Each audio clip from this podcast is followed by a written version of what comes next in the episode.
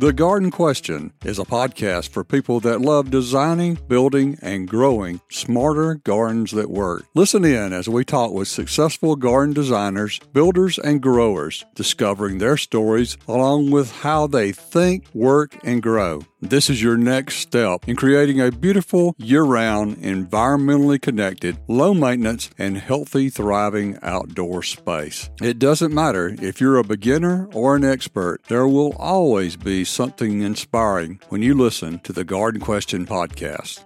Hello, I'm your host, Craig McManus. Minimizing diseases, reducing pests, improving soil fertility, and pollinator support are all determined by the plant combinations you choose. In this episode 50, Companion Planting That Works, with Jessica Walliser, we talk about the science backed methods that will reward your decisions. For 15 years, Jessica Walliser hosted the award winning radio show The Organic Gardeners, an award winning program on KDKA radio in Pittsburgh, Pennsylvania. She is the editorial director of Quarto Publishing Group's gardening imprint, Cool Springs Press, and a former contributing editor for Organic Gardening Magazine. Jessica is the author of seven gardening books, including the Amazon bestseller Good Bugs, Bad Bugs, Who's Who, What They Do, and How to Manage Them Organically. Also, Plant Partners, science based companion planting strategies for the vegetable garden, which earned a prestigious 2021 American Horticultural Society Book Award. The first edition book, Attracting Beneficial Bugs to the Garden A Natural Approach to Pest Control, which was awarded the American Horticultural Society's 2014 Book Award. It has just been re released in an updated second edition. For over 12 years, Jessica wrote two weekly gardening columns for the Pittsburgh Tribune Review, and she's also the co founder of the very popular garden website savvygardening.com. Jessica received her degree in ornamental horticulture from the Pennsylvania State University and is the former owner of a 25 acre organic market farm. She has taught a diverse array of gardening topics for over 25 years. Jessica lives and gardens northwest of Pittsburgh, Pennsylvania, with her husband and son, two cats, two hermit crabs, and billions and billions of very good bugs. Our conversation with Jessica Walliser right after this. You're invited to engage with us on Instagram at the Garden Question Podcast. If you'd like to email me directly, the address is question at thegardenquestion.com. That's question at thegardenquestion.com. Please remember, your ratings and reviews are always appreciated. Jessica, what is companion planting? Well, companion planting is really a technique that's been around for generations. Most gardeners have probably heard about companion planting. It's essentially partnering two or more plants together to achieve a benefit. A lot of people often think of that benefit as being pest control, but actually companion planting can have a lot of other benefits. It can lead to improved soil. It can lead to disease management. It can lead to enhanced biological control. In other words, a lot more good bugs in your garden. It can lead to improved pollination. There's really a lot of reasons why you would want a companion plant sort of the old school variety of companion planting, so to speak, which is what plant loves which other plant. There's not a lot of science behind that. And that's one of the reasons why I wanted to write plant partners because I really wanted to compile the research that actually does exist out there about companion planting and put that into a reference where you can choose plant partners that you actually know are going to be an effective way to achieve that benefit. So that's sort of companion planting in a nutshell. How does that impact the garden? It can impact the garden in some really cool ways, actually. I think probably the primary way that it does is it creates a polyculture. And polyculture is the, the contrast to a monoculture, a monoculture where you have just rows and rows of cabbage or rows and rows of corn or whatever an individual crop is, where a polyculture is an environment where you have lots of different plant diversity, lots of different plants growing together that is where all of the benefits come in, right? Because there's a principle in science is diversity equals stability. So when you have a greater diversity of plant materials, you have then as a result, a greater diversity of all the animals and insects and mammals and all birds and all those things that live in your garden and also the soil life. You have a greater diversity of that. And therefore it leads to a more stable garden environment that's less likely to have issues with pests and other negative effects because you have all the positives of that diversity. So I think interplanting is just one way that you can create that polyculture and get that biodiversity into the garden. When did you start paying attention to the relationships going on in the garden? I would say it was probably when I read the term wood wide web, which there's been some articles on social media about trees in the forest are all connected to each other through this fungal network that's under the ground that allows them to send messages to each other. It helps them acquire nutrients and acquire water, goes from the roots of one tree to the roots of the other tree. And I thought, well, geez, that's really, really amazing. And the science behind that is amazing. And so I wondered, does that also happen with plants in my garden or is it just the trees in the forest? What I discovered is that, yeah, many of the plants that grow in our vegetable gardens and our ornamental gardens have these relationships. And sometimes it's with several species of these soil dwelling fungi. They have these relationships that allow them to do all of those things. And I thought, okay, well, if they're connecting and relating to each other in that way, then in what other ways are they influencing and impacting the way their neighbors grow? And then it just sort of blossomed from there. How did that change your approach to gardening? Since I wrote my previous book, which is attracting beneficial bugs to your garden, that's where I really sort of stopped gardening for myself. And I started gardening for all of the other critters that share the garden with me. So I didn't necessarily think about, oh, I like this plant, so I'm going to include it in my garden. Now I think, ooh, yeah, I like that plant, but who else is it going to help? Who is it going to serve? What role is it going to play in the ecosystem of my garden? And so I'm making plant choices based on that instead of just basing it on things that appeal to me. So that definitely changed the way that I garden, mostly in terms of how I can enhance the number of pest eating beneficial insects that come to my garden. As I started researching for plant partners, I've learned that that same biodiversity that I'm creating and polyculture that I'm creating in my garden has all of these other benefits as well. That was really exciting. And then it just kind of snowballed from there. Did that start as early as your organic farming days? There was a spark for sure. That for me was more about not exposing myself to synthetic chemical pesticides and herbicides and not exposing the land to it. I don't think I had made that full circle connection until we had already left the farm. Even though we were certified organic market farm, I just don't think I really fully grasped the importance of interplanting and having that biodiversity because on the farm, we grew organic produce that we sold here at two farmers markets in the Pittsburgh area. I still used horticultural oil and some organic pesticides that are allowed under the national organic standards. I still used them. I didn't interplant the way I interplant now. I didn't quite grasp how amazingly helpful that can be. When I think of companion planting, I think of things like dill with tomatoes or three sister plantings. Those type things come to mind. Are those folklore plantings or are those science based methods? That is a really good question, right? And that's something I wanted to figure out for myself too. And so when I started to dive into the research, the first studies I looked at were some of those sort of old school folklore based companion planting techniques because I wanted to find out if there was actually any research behind them. What I discovered was that, yeah, some of them had research behind them and some of them definitely did not. And so that's where you have to do the job of educating yourself to separate the two. Are those old school ones going to be harmful to your plants? Definitely not. But are they going to be as helpful as ones that sort of have that research behind them? Yeah, probably not. That's why it's good to sort of have a good guide like this. So you're not wasting your space and wasting your time when you're doing this it was kind of cool to see that some of them did have a basis in science, even though they weren't originally intended that way, that they actually really do. And the other thing I think that's important to mention really quickly is that what I discovered too when I was reading all these papers is that the scientists actually don't use the words companion planting. Like they don't refer to this as companion planting. And I think because at its root, it still has that sort of like folklore and conjecture angle to it. And I think the scientists are a little afraid of that. They will use terms in instead like polyculture, interplanting, and intercropping. When I was looking up research, I found that if I used those words instead of the phrase companion planting, I came up with a lot more fact-based research on the technique, which actually are companion planting. It's the same thing. They just don't want to use those words. Well, what would be an example of a total folklore companion planting with no science behind it? You know how everybody always talks about marigolds?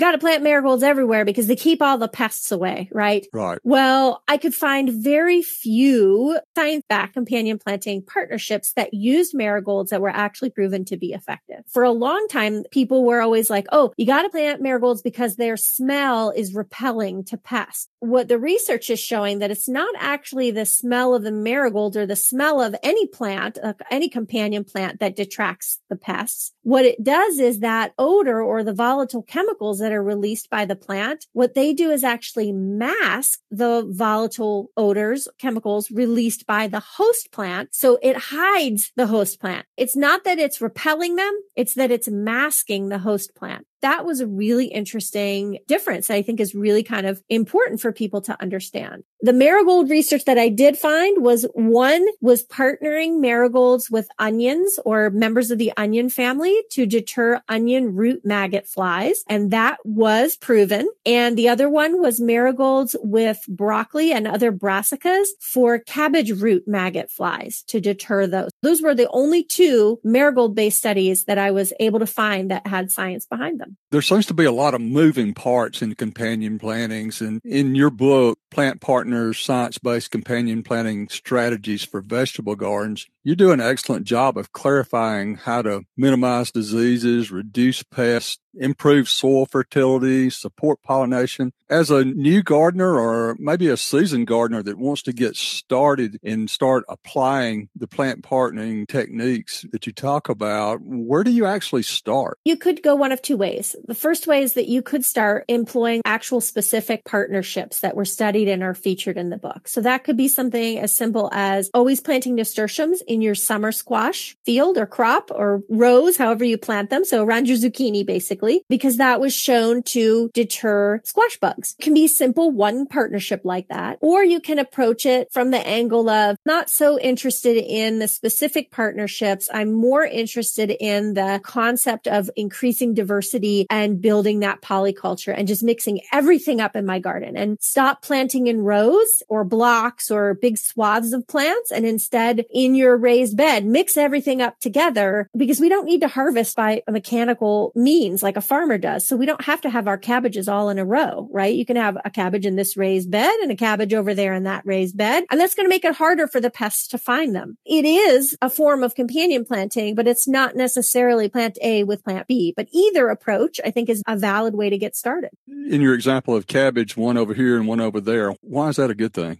There's this theory in the entomological community and research, and it's called the resource concentration hypothesis. This hypothesis is that if you have a whole bunch of the same plant planted together, that's the concentration. You've got a higher concentration of this host plant say your cabbages, planted all together. What that says is, is that's like a big beacon for these pests to find that host plant, right? You've basically set out a ginormous welcome mat mm-hmm. for them, right? It's easy for them to find. Whereas when you have one cabbage in this bed and one cabbage in this bed and one cabbage over here, you don't have that concentration. The resource is not concentrated into a single area, and that makes it harder for the pest to hone in on a desired crop. So you're camouflaging that plant among other plants. Bingo, because these pests, they find the plants in one of two ways, sometimes combined. They find them visually, right? So they actually see their host plant and they find it that way, or they find their host plants through the volatile chemicals or odors that the host plant emits. And the plants emit many different compounds in the form of volatile chemicals that do all kinds of different things. But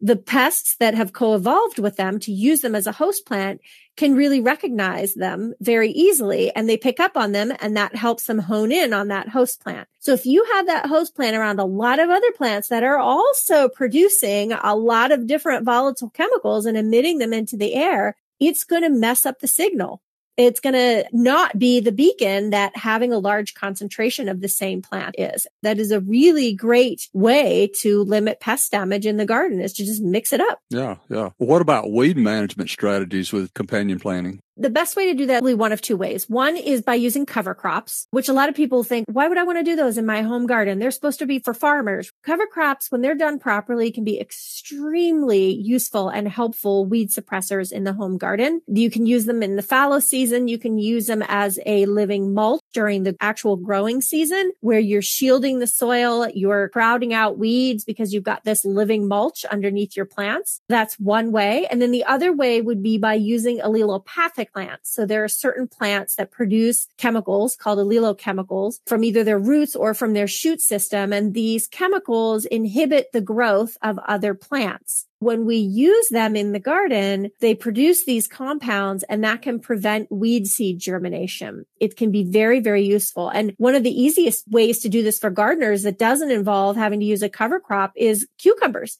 Cucumbers produce a surprising amount of allelopathic chemicals, one of which is very highly studied. It's called cinnamic acid, and that is just one of the allelopathic chemicals that cucumbers produce. So if you grow cucumbers as a living mulch, say under your tomatoes or okra or taller plants, it can help suppress weed seed germination and lead to fewer weeds you got your cucumbers, but how about borers that like cucumbers? How do you then approach that? Yeah. So that might be a case where you could also interplant some flowering herbs in and around that particular spot in the garden that are very attractive to some of perhaps the parasitic wasps that use those borers as a host to support their developing young. So we can have these different kinds of layers of companion plants in the garden that don't just improve soil or suppress weeds, but they also increase the natural predation and biocontrol that's in our garden, or maybe they attract pollinators, right? Like a lot of the partnerships do more more than one thing. They have more than one benefit. That's really cool. It starts blowing my mind when I start hearing all these connections and different approaches. There's biological controls in your book that you talk about. When I think biological controls, I always think of something that you're buying in a bottle or a bag to apply, but it's deeper than that. Could you explain how that works? Biological control is basically a technique where you're using one living organism mm-hmm. to control the population of another living organism. In your garden, it might be the ladybugs eating the aphids or the lacewing larva eating aphids or a parasitic wasp that lays its eggs in the back of that tomato hornworm, right? It's one living organism to control another. There's biocontrol, which is basically where you can buy insects from an insectary and release them into your garden.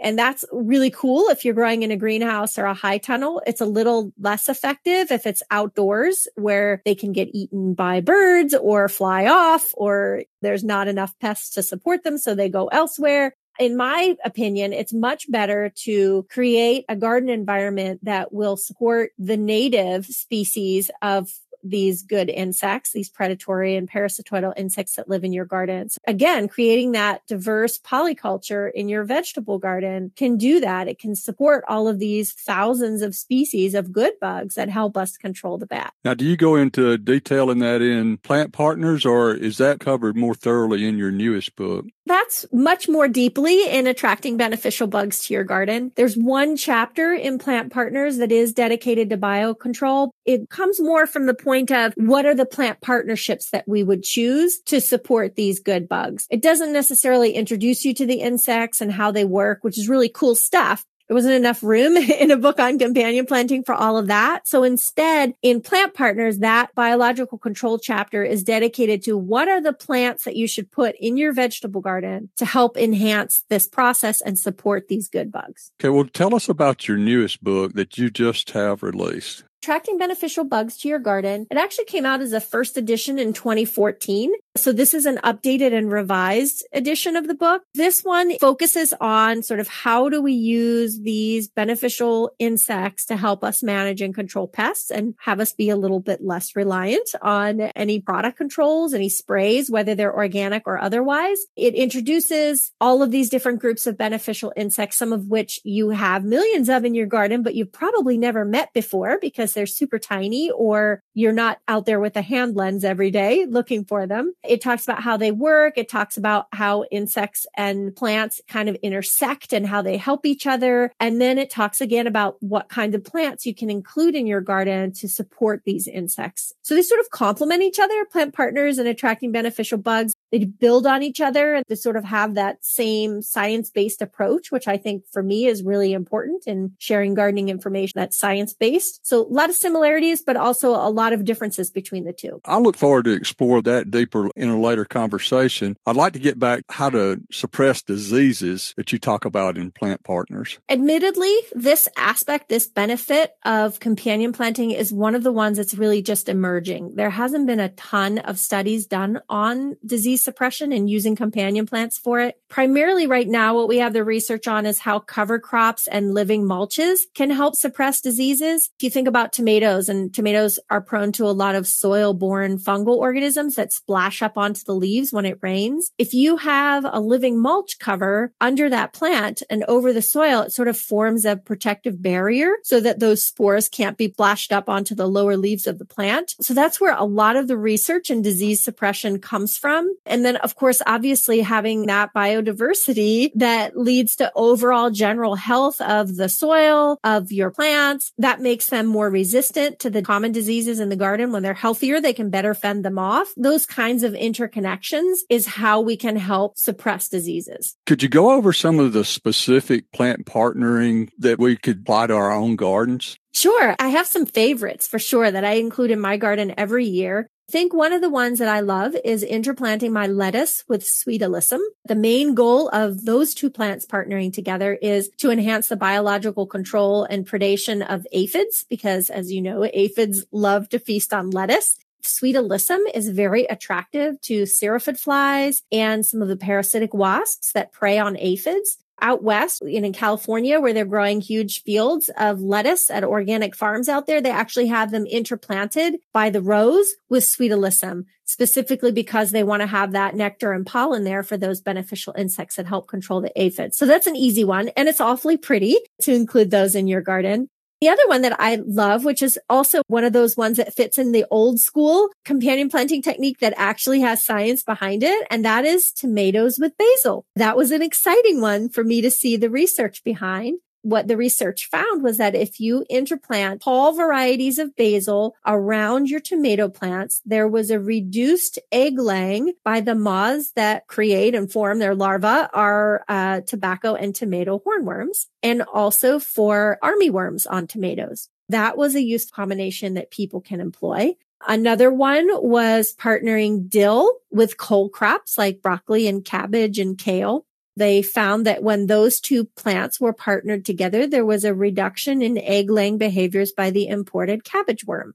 Those are some good, easy examples that people can start using today. On the pest management side, I'm interested in when you were talking about trap cropping. Could you explain what exactly that is? Sure. So this is another way of partnering plants together, but instead of repelling a pest, we are actually basically planting a sacrificial crop that they like better than the one that we're hoping to harvest. And we're hoping that they go over there instead and they feed on that trap crop instead of feeding on the plants that you are hoping to harvest later in the season. So it's a technique that farmers use all the time. There's different kinds of trap cropping systems used on a farm scale, but in a backyard home scale, there's some really effective ways that we can do it. One that I always employ in my own garden is I always interplant my young tomato seedlings with radish because radish are extremely attractive to flea beetles. They're one of their favorite things to eat. I find that when I use them as a trap crop with my tomatoes, that they will feed on the radish and they will leave my tomato seedlings alone. You know, mature tomato plants, they can withstand flea beetle damage without a problem. But on really young seedlings, if you have a bad infestation of flea beetles, they really can set them back quite a bit.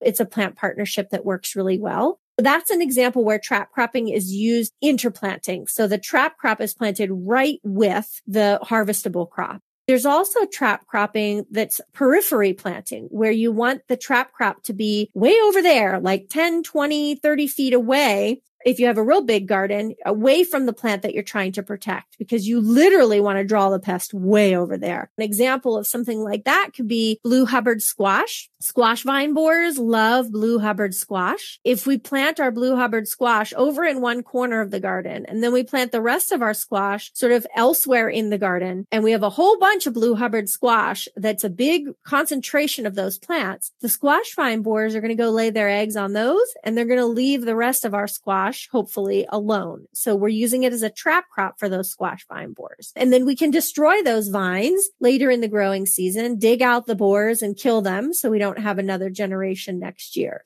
those are some good ones with trap cropping. There's lots of others. I have a bunch of them in the book and I use them in my own garden, even though my own garden isn't huge. It's only 20 by 30. So it's not a big space, but I found it to be very effective. You'll not want to miss more good gardening with Jessica in just a moment. You're invited to engage with us on Instagram at the Garden Question Podcast. If you'd like to email me directly, the address is question at thegardenquestion.com. That's question at thegardenquestion.com. Please remember, your ratings and reviews are always appreciated. How do you measure success in plant partnering? That is a really excellent question. And I think it's a really personal answer. I think every person that does companion planting is going to have different goals in mind. And therefore their measure of success is going to be a little bit different. For me, my measure of success is a really active garden. If I'm seeing things buzzing all over the place, I'm seeing a lot of pollinators. I'm seeing a lot of beneficial insects. I'm seeing my plants happy and healthy. Yeah, I want them to have some pests because if they don't have some pests, there's not going to be food there for the good bugs and the good bugs are not going to stick around. So I want tolerable levels of pest damage. I want to be able to make a good harvest. I want my crops to be successful. I think that's probably what I would consider the check mark for, for whether or not the techniques are, are useful. Is plant partnering only for food crops or can you take some of these same techniques on over into the ornamental world? I personally think we should sprinkle them everywhere, even in our lawns that you don't necessarily need to have just grass in your lawn areas. It should be a mixture of plants. Yeah. So for me, any chance in any garden environment or wild space where there's a chance to enhance the biodiversity there, we should do it. Have you run any research in that area? There's a ton that in that research, when we're talking about ornamental plants, they tend to talk, use the phrase plant communities, mm-hmm. where they talk about how plants in the wild, they don't all grow on the same level. They're layers of plants from our trees and our shrubs and our herbaceous perennials and our woody perennials and our ground covers, right? So we've got all these layers of plants in natural plant communities, that's how plants grow. No plant is an island existing there all by itself, right? Mm-hmm. They have communities of other plants, communities of fungal organisms in their roots, communities of insects that live with them, of mammals and birds that live with them everything should be in a community. It shouldn't be standing there on its own in the middle of any garden or any forest, right? I think that's something that is a lot of in the research and in my book, Attracting Beneficial Bugs to Your Garden. One of the things that I do is I have these entomologist interviews scattered throughout the book. Some of them really do talk about the importance of creating complex plant communities in our landscapes, whether it's your foundation beds or an ornamental garden or perennial bed or a vegetable bed. There is a lot of research showing that the more diverse plants we have, the better and healthier the garden will be. Yeah, thinking about that, that makes me kind of sad for those trees that are growing solo in the middle of the sidewalks and how they're not having any interaction with anybody else. It is. We're forcing them to be in an island. And in a way, what's even sadder about that is that a lot of times when they're in concrete and asphalt like that, it's hard to develop the relationships with the fungal organisms in their roots that really are a major key to their success and their survival. Even though we can't see that relationship, it's such a super valuable one. Yeah, I started hearing about about that when I was doing my arborist certification and start hearing about those relationships. It's just a fascinating world to me.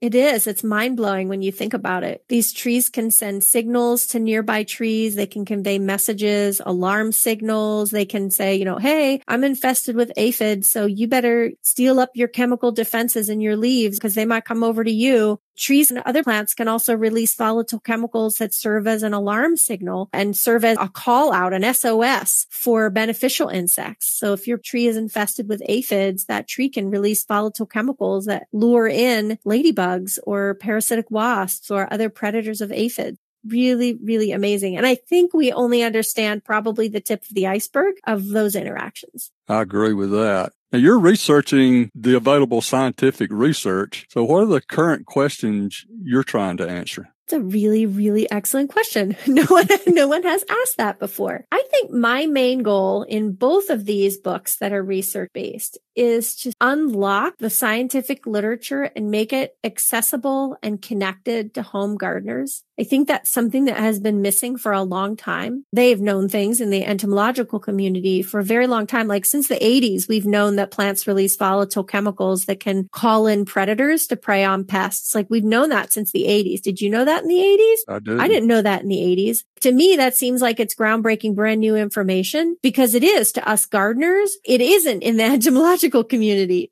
My goal is to really pull this research together and put it all in one nice little neat package that gardeners can use to be better gardeners and better stewards of the land. Kind of a lofty goal. It stems solely from me being a giant nerd who loves to read these kinds of things and dig into this research. That's probably the main goal of why I tackled these two books. Yeah, yeah. Well, I'm glad you're doing it. I'm glad that's your calling because it makes it easily digestible for people like me. Well, good. Then I can check that box off, which is nice. what would you like to know that nobody is researching or studying at this point? Ooh, that's a good question. Okay. So they might be studying it and I just don't know it because they haven't published their study yet, or maybe I didn't dig far enough to come up with their study yet. But I would like to know probably more about chemical messaging that plants do and which ones do it and in which way they do it. Because some of the research that I read is just jaw dropping. The exact composition of the volatile chemical that they will release a cabbage plant is being eaten by a caterpillar and it releases a what's called a semiochemical, which is that volatile chemical I talked about. It's called a HIPV, herbivore induced plant volatile. The plant gets eaten, it releases this message or chemical signal into the air, and the exact composition of that signal depends on which species of caterpillar is eating the cabbage. Is it a cabbage looper or a diamondback moth or an imported cabbage worm? And the composition of that is different. The reason it's different is because they want to attract the specific species of parasitic wasp that's going to use that specific species of caterpillar to raise their developing young.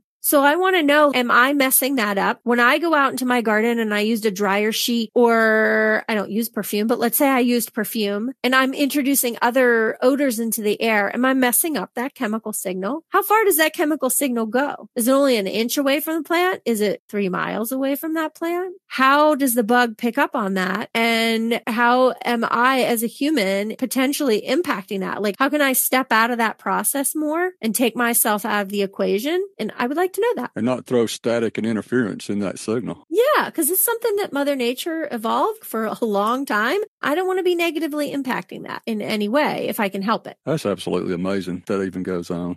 What do you wish people would do differently when designing, building, or growing a garden or a landscape? I kind of wish they would have the same light bulb moment that I had, which is that gardens aren't just for us. They aren't just for humans. They're really more for all the other little critters that live out there. And that's their home. Our homes are not in the garden. Millions of creatures do make a home in the garden. I wish people would start choosing plants that serve somebody else besides themselves. I wish they would stop using products, synthetic products in particular, but even natural products, because I really don't think there's a need for them. And I wish they would chill. I wish gardeners would just chill out and stop panicking. You see some Japanese beetles on your roses. Don't freak out. It's okay. Guess what? They're not going to kill that plant. They're going to make it look not so good for the rest of this season, but that rose is going to come back next year and it's going to be just fine. So instead of spraying that rose with pesticides, maybe grow a plant that Japanese beetles don't like to eat cover the rose with row cover for two weeks while the Japanese beetles are really bad. Find better ways to do things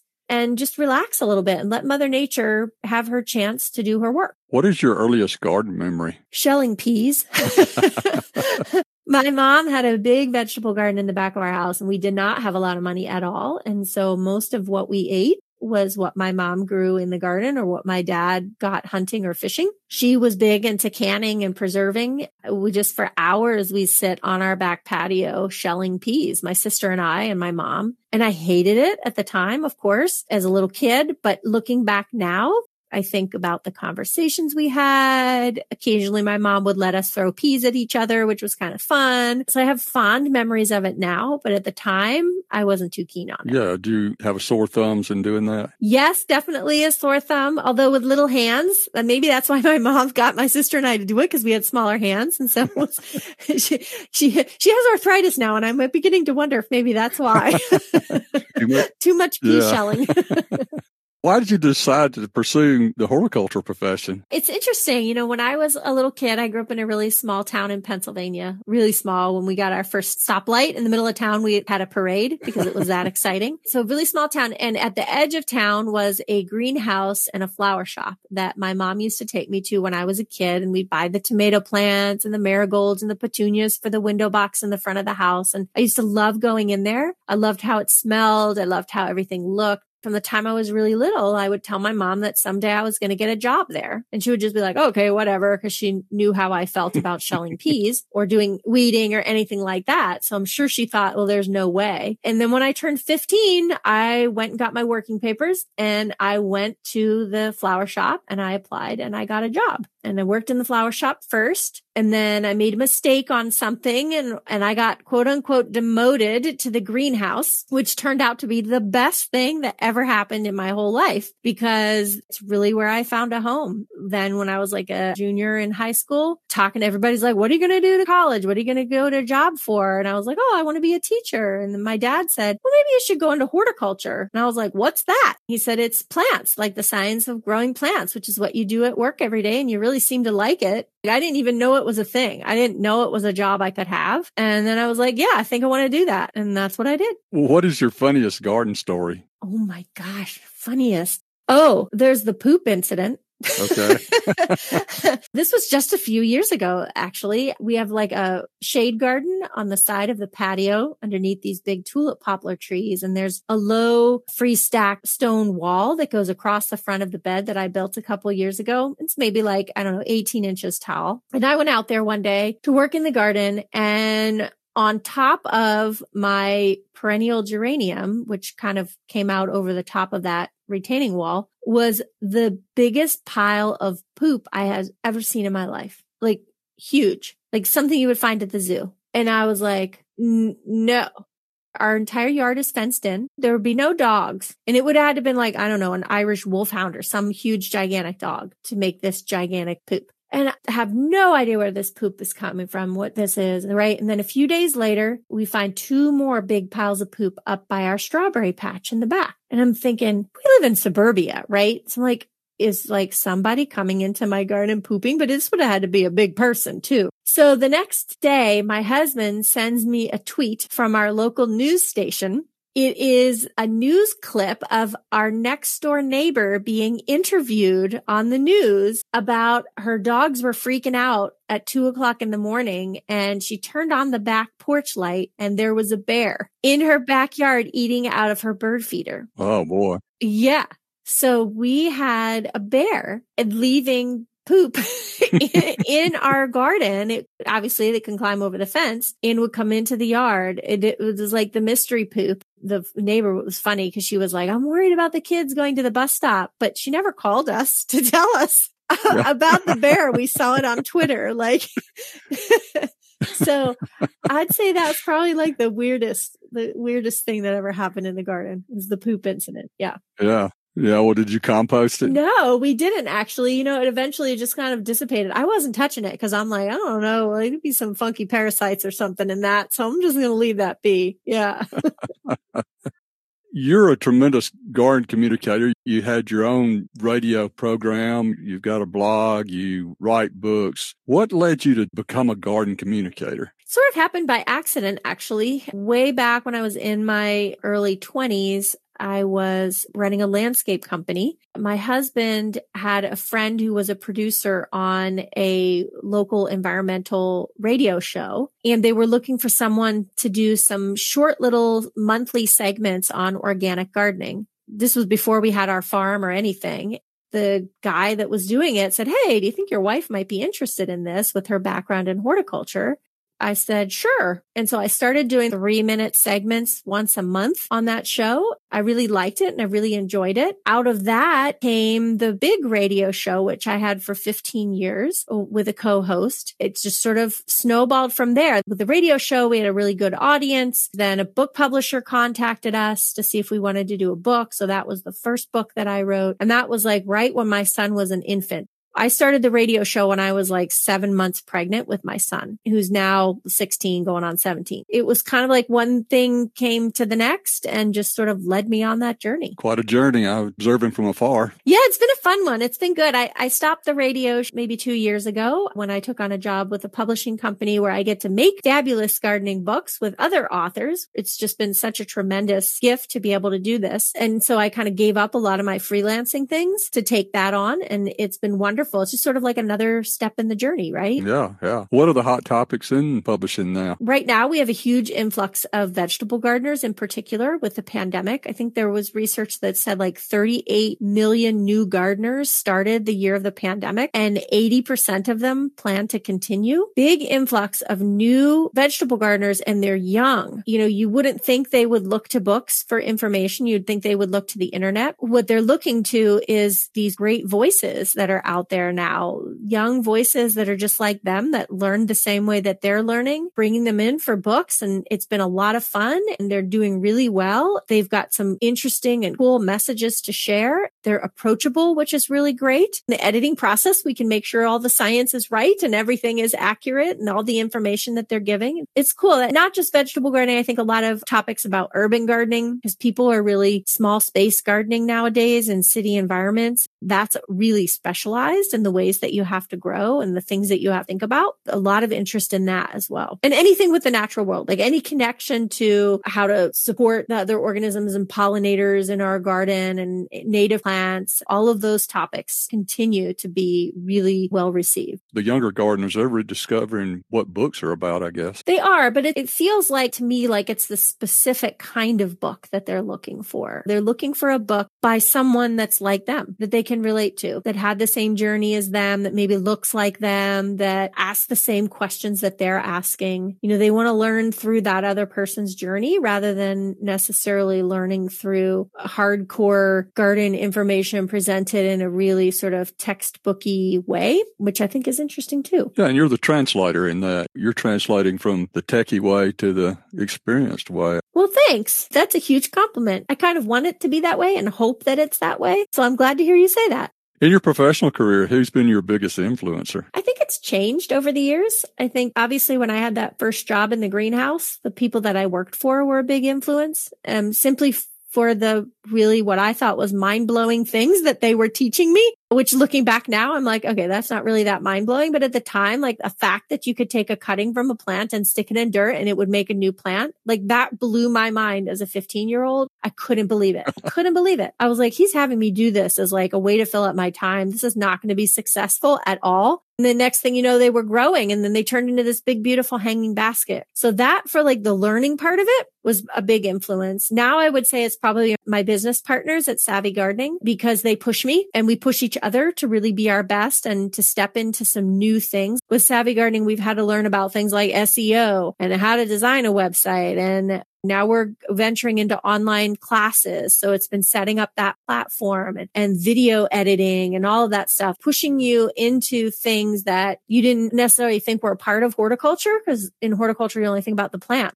All of this as part of modern career in horticulture. They've been wonderful it's a two-way street there. From them, they learn from me and we, we, make a great team. You've told us a little bit about Savvy Gardening. How do you find that online and what would you be coming there for as a gardener? Sure. So the website is actually Savvy Gardening, S-A-V-V-Y gardening.com. There is another website called Savvy Gardener, but it's Nebraska Garden Center or something like that. So it's Savvy Gardening. You can come there for anything. We have articles on every topic and they are big articles, like 1,000, 2,000, sometimes 3,000 words extensive articles on topics from house plants to pest control to how to cure onions to how to design a pollinator garden and everything in between. The website has tabs across the top where you can drop down menus and you can see different articles and different topics that we cover. It's totally free. We do have ads on the site, obviously, because we don't want to work for free, but we don't want you to have to pay for that information. You know, you might have to look at an ad, but you have to look at an ad in a newspaper or a magazine too. We've been doing it since 2014. So quite a while now. And there's a lot of great information. We're just getting started launching these online courses, which are going to be a lot of fun. It's a great way for people to learn on their own time. They're on demand. You can watch them whenever you want. Visual as well. It's nice to have that visual aspect to the learning. What have you recently learned that you didn't know regarding horticulture? A lot of the new things that I'm learning nowadays are about bugs and they're not about horticulture because I've sort of taken a keen interest in entomology I'm looking at how bugs connect with plants, doing most of my learning nowadays in that world instead of in the horticulture world. Well, they're, they're interrelated though, wouldn't you think? They totally are. Yes. And they're so dynamic. I love plants and I always will love plants, but they're kind of static. And I know don't just sit there, right? They do an amazing things in the world, right? For sure. I think because I just don't have a lifetime of experience with bugs, it's all still so darn jaw dropping for me. Yeah. I think that's why right now I'm more focused on that. A new exciting world for you. It really is. It's a whole new world to quote Disney. what are you applying to your garden this year that you learned from last year? I want to say harlequin bugs. We never had them before in Pennsylvania. They're like typically a southern pest. They are pests of the whole family or brassicas mm-hmm. and they're extremely destructive. They're a member of the stink bug family. They have nymphs and the adults and they both have these like piercing sucking mouth parts and they can be quite damaging call them harlequin bugs because they kind of got this orange and black and white coloration pattern to them. Never had them in my garden before. Saw my first one three years ago and then a couple more the year after that. And then last year I had a lot of them. So I'm thinking I'm going to have to do a little bit of research and do some interplanting and intercropping to really find some ways to manage them because otherwise I'm going to have a big problem. And they don't belong here. And I think it's like a climate change thing and warmer temperatures and the geographic range is shifting. A lot of them are moving northwards. You know, lucky us up here in Pennsylvania. Leaf footed bugs, same thing. Never had problem with leaf footed bugs until about three years ago. Now they're all over the tomatoes every year. You haven't had the cold weather that you normally have, though, have you, in the last couple of winters? Yeah, I mean, uh, last year we did. Last year we had some good prolonged cold temperatures, so that was good. Um, this winter, off and on, we didn't really have any solid, like a whole week of minus 20 or anything like that, which is what I really like to have, uh, to get rid of a lot of those, you know, bugs that are more southern and used to warmer temperatures. Um, we haven't had a whole lot of that. In the winter, I, I definitely feel like it's shorter than it used to be, even 10, 15 years ago. You know, we don't have the prolonged, long, cold winter that we used to have. And so that is definitely a part of it. And it's, it's not just impacting pests, but also, you know, the good bugs and pollinators and our plants as well. So all that is interconnected. I'd like for you to complete this statement. In my garden, I have a lot of fun. I really do. I don't have a lot of extra time with all the work that I do and having a family at home and all of that stuff. I will make the time to sit in my garden on the dirt, crisscross applesauce and watch. And that's one of my favorite things to do in the garden. And I think it's so fun to see who's showing up to pollinate the oregano flowers and who is creepy crawling around underneath the tomato plants. What can I observe in the garden? It's one of my favorite things to do. I really enjoy enjoy it. And I am the kind of person that if there's a lot of weeds around, not only am I pulling the weeds, but I'm also looking at what's in the dirt after I pull up the weeds. Who's crawling around in there? What are they doing? As I'm working, I'm also observing. And I think that's really fun. What are your future plans for your garden? I was going to say I want it to be a lot bigger, but then I'm like, maybe I don't kind of waffle back and forth between wanting this big, giant, productive, beautiful garden and having something that's just super manageable so that we can go kayaking on the weekends. And I'm no different. I think about that a lot. I would like to have raised beds. Right now, my garden is in ground and it's sort of like a little kitchen garden, 20 by 30. So it's not real huge. It's got pretty pathways and a bird bath at the center. Like it's a pretty garden. I feel like raised beds as I'm getting a little older would make life easier and make tending the garden a little bit more manageable. So I think about that Last year we put in a new native planting, like a new naturalistic planting that's probably, I'm going to say like maybe 40 by 20. It's a pretty big space with some serviceberry bushes in there and a lot of native flowering perennials. I think I might need to add some more matrix plants to that, like some carex species closer to the ground. So I don't have to worry about weeds and all that stuff. So that's sort of one of my missions for this year too. What's your most favorite plant? The plant that's the most fun to observe for who else it brings in is definitely mountain mint, Pycnanthemum muticum in particular. I love to watch that plant because you see like the funkiest wasps, the non-stinging kind, coolest native bees, and just an excellent plant to observe talking about one that I like the looks of the best, I might say acanthus, bear's breeches, because it's like this tall, striking plant that the deer don't touch and the rabbit don't touch. And it's about as low care as you can get. And the flowers last a really long time. And it's unusual. Everybody asks about it that comes to the garden. Any of the Asclepias, any of the milkweeds, I love those too. And I love them because they always get infested with aphids. I would like to call aphids a gift to gardeners because if you didn't have aphids, you wouldn't have all these amazing amazing predatory insects that show up to help control other pests. Aphids don't really cause that much damage to plants. They're never going to kill a plant. They're there as part of the food chain for the good bugs. Asclepias always gets infested with them. And so that's a great place to watch the ladybugs. Gosh, I'm a nerd. I'm such a nerd. I'm sorry. one of the plants that you like for the pure joy of it. Like I don't garden just for me anymore. Always thinking about who else that plant is going to serve. If you made me pick one, I might pick one as the, a cut flower. Yeah. Where the, the true enjoyment is only for me when I take it inside. Uh-huh. And th- that's probably the oriental lilies. Now, what is your most valuable garden mistake? Most valuable garden mistake. Hmm this is going to sound weird, but I don't think that they're mistakes. I think they're just like lessons that I learned that things didn't necessarily work out the way that I wanted them to work out, but it wasn't the end of the world. It goes back to that, like just chill out as a gardener because things will right themselves the following year. Jessica, tell us the best way people may connect with you. Social media, I think, is probably the best way, as I think it is for most people nowadays. I'm on Facebook as Jessica Walliser, Twitter, Instagram, and they can also visit the website savvygardening.com. And there's a contact page there. They can contact me that way as well.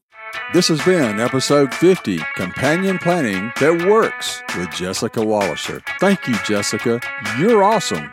The goal is that every episode is valuable and well worth your time please generously share the Garden Question podcast with your friends, relatives, and neighbors. Check out our website, thegardenquestion.com, for links, resources, and where you can listen to every episode again and again. You will not want to miss a weekly episode, so please subscribe to the Garden Question podcast with Craig McManus on your favorite listening app. Keep on designing, building, and growing a smarter garden that works.